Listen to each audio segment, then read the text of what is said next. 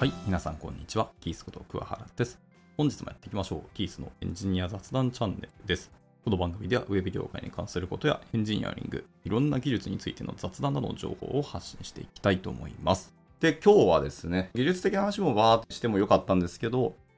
まあ、事故の振り返りをする中でいろいろ見直したところで、まあその自分の買った書籍とかっていうのを見直す中で、自分に影響を与えた本っていうのを振り返ってもなんか面白そうかなっていうので喋っていこうと。はい。まあ自分を形成した書籍とか最初タイトルにしようと思ったんですけど、そこまで大行なことではないなっていうので、自分を形成した本でなく影響を与えた本というところにしていきたいと思いますけど、えー今ざっとこう本棚眺めているんですけど、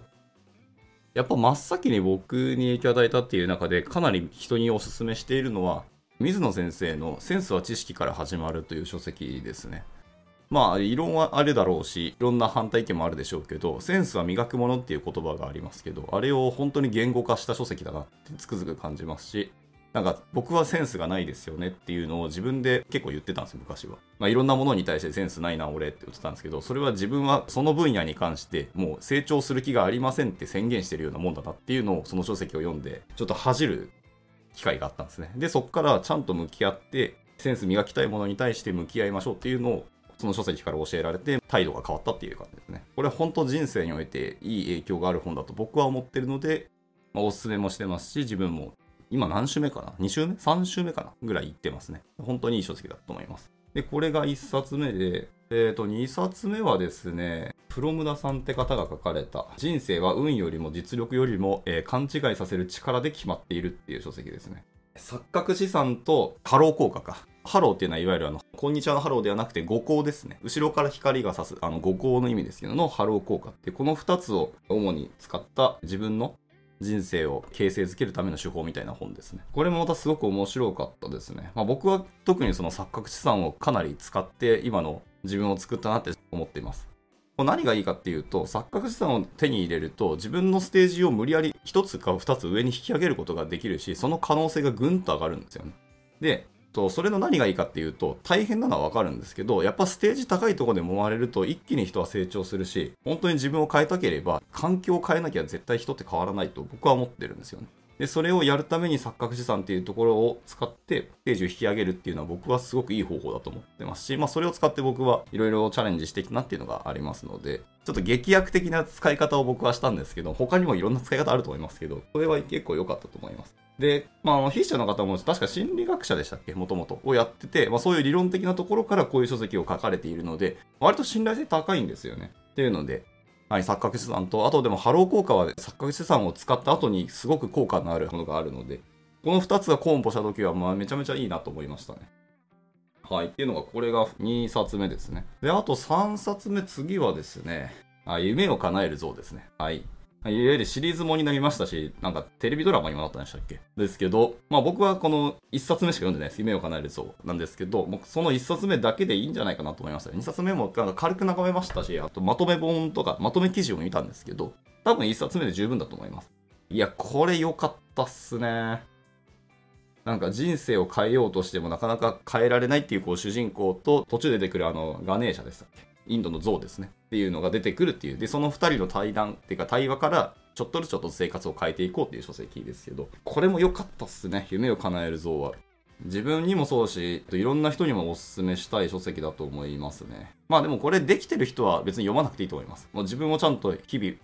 律せたりとかちゃんと毎日毎日チャレンジをしているっていう人であれば全然いいと思います。ただこう毎日のチャレンジが同じチャレンジだとすると実は同じ結果しか得られない確率が高いのでそうすると成長をしなく停滞が始まるんですよね。なので少しずつ変化をしたチャレンジをし続けられてる人っていうのであればまあ多分この本は読まなくていいかなと思ったりします。がやっぱ変えられないなっていう人は参考になると思うのでこの書籍もいいんじゃないかなというところですね。えーで続いて4冊目はですねまあいろんな書籍ありますけどチーズはどこに消えたでしたっけ？っていう書籍があった気がしますけど、チーズはどこへ消えたか。はい。っていうのが次の書籍ですね。まあ、スペンサー・ジョンソンさんの書籍です。まあ、超有名な方ですし、読まれた方も多いと思いますけど、いや、これは本当ある意味で、こう変化が突然訪れる可能性っていうのは人生は大いにあり得るわけで、まあ、今と同じような生活が明日も続くとはまあ限らないよねっていう話です。で、そのために、今何ができるかとか、今何を準備するかとか、長期的な視点から今自分は何を選択すべきかみたいな、そういう本って僕は受け取ってます。まあ、あの実際に書籍の中でも2人の人間と2匹のネズミが出てきて、まあ、彼らがその迷路の中をさまよっていくんですね。で、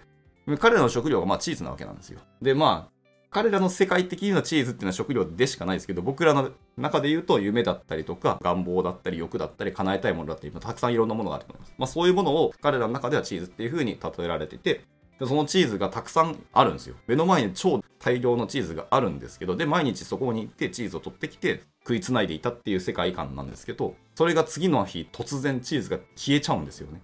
で、その消えた時に2匹のネズミと2人のこの人間が何を選択する、どういう行動をとるかっていうのがすごく面白くて、やっぱり人間の方が知能が長けているので考えるんですよね。で、ネズミの方は、まあ知能が弱い分、その代わり足を使って速攻で次のチーズをすぐ探しに行くんですよね。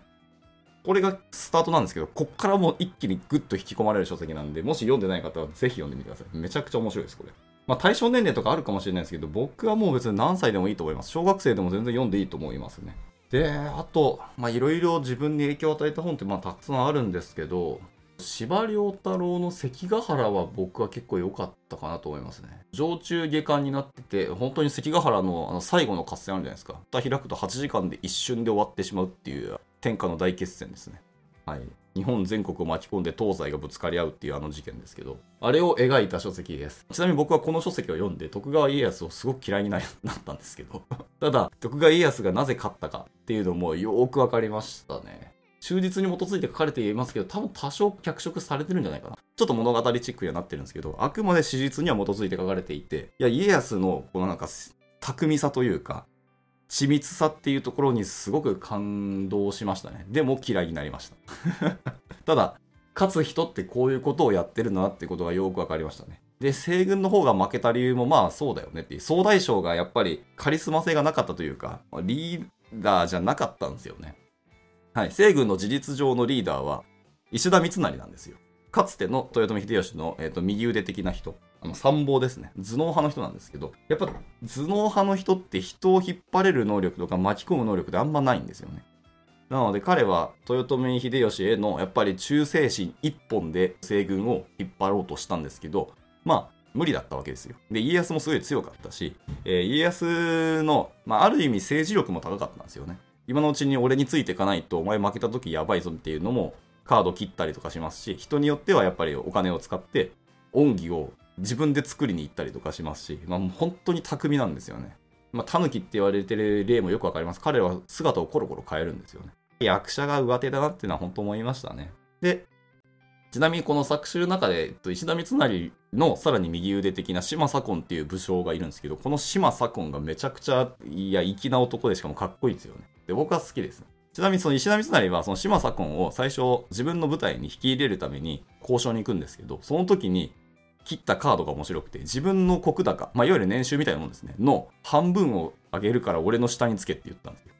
で、半分に与えるってことは、その当時国高って事実上の権力みたいなもんなんで、要は下につけって言うけど、お前、俺、肩並べるけどいいのって話になるじゃないですか。でもそれを彼はやったんですよ。で、石田三成に島左近を作って決めて、2人は動いていくっていう物語があって、まあ、その辺の機微とかが結構面白かったりするんですね。なので、関ヶ原はすごく面白かったし、まあ、あんだけ日本、あの時確か人口3000万人ぐらいしか確か日本いなかったんですけど、もうほぼほぼガーッと巻き込んで一気に対戦をするのに、まあ、蓋開いたらまあ案の定、東軍が勝つんですけど、一瞬で終わってしまうっていうのもなかなか、いややっぱり歴史は面白いものを描いてくるなって感じですね。はい。っていうので、まあ、関ヶ原、面白かったので、もしくは見てみてください。上中下の3部作になってますけど、多分一瞬で読み終わるんじゃないかな。あと、これを読むと、あとあれですね。あの、加賀百万石の前田利家って人がいて、前田利家がいたから徳川家康は動くのが遅かったっていうのもよくわかります。彼が最終防衛戦だったんですよね。徳川家康に対して面と向かってちゃんとお前それはダメだろって文句言える唯一の武将だったんですけど、まあ彼が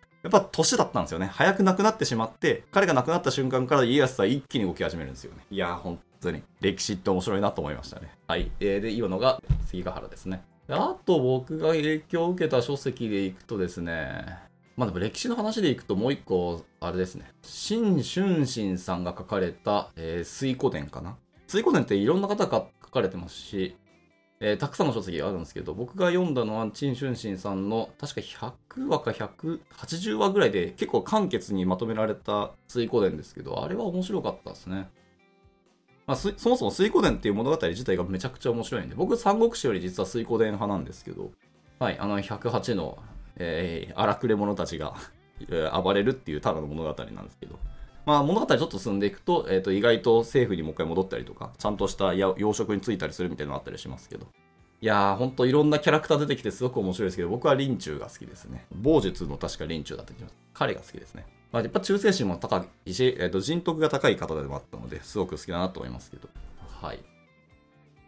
で、あとはですね、まあエンジニアをやってるので、最後じゃあエンジニア技術書を最後に言ってって終わりにしたいと思いますけど、やっぱ真っ先に浮かぶのは、リーダブルコードですね。はい。名前と変数名とか関数名にまでこだわるって結構エンジニアさんよくこだわると思いますけど、そのこだわりがなんで大事なのかっていうのはしっかり書かれたり、まあ、そのレベルからリーダブルコード、可読性の高さっていうところをものすごい丁寧に書かれていて、僕も3週読み終わったんですけど、これもあともう何週か絶対読むと思いますね。ぐらい、本当にいい書籍ですね。人の時間をいかに奪わない、かつチームのその認識の齟齬がないとか、パッと読んでその意図が伝わるっていうコードっていうのは、やっぱ素晴らしいものだと思ってました。僕も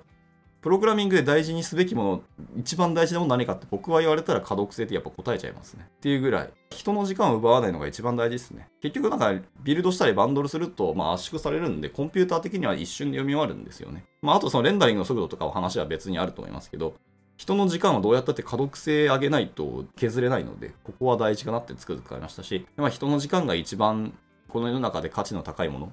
まあ、一番っていうと難しいですけど、まあ、価値がすごく高いものだと思うので、その時間を奪わない行動を書くのはすごく大事だなって僕は思ってます。で、あとは、まだ読み終わってはないんですけど、達人プログラマーもやっぱりマインドセット的な意味ではすごく大事かなと思ったので、もうプログラミング始めた方とか、ベテランの方でも関係なしに読んでいいんじゃないかなと思ったりはしております。であとはですね、最後を選ぶとしたら、ハッカーと画家ですね。はい。えー、もっと、あの、ヤフージャパンじゃないです。ヤフー本体の方を作られた方ですね。ちょっと筆者の名前忘れました。ごめんなさい。の方が書かれた書籍で、これもめちゃめちゃいい書籍ですね。あの、リスプをめちゃめちゃご利用されるんですけど、でもこの書籍読んで僕はあの、コモンリスプをインストールして、リスプちょっと勉強し始めたぐらいなんですけど、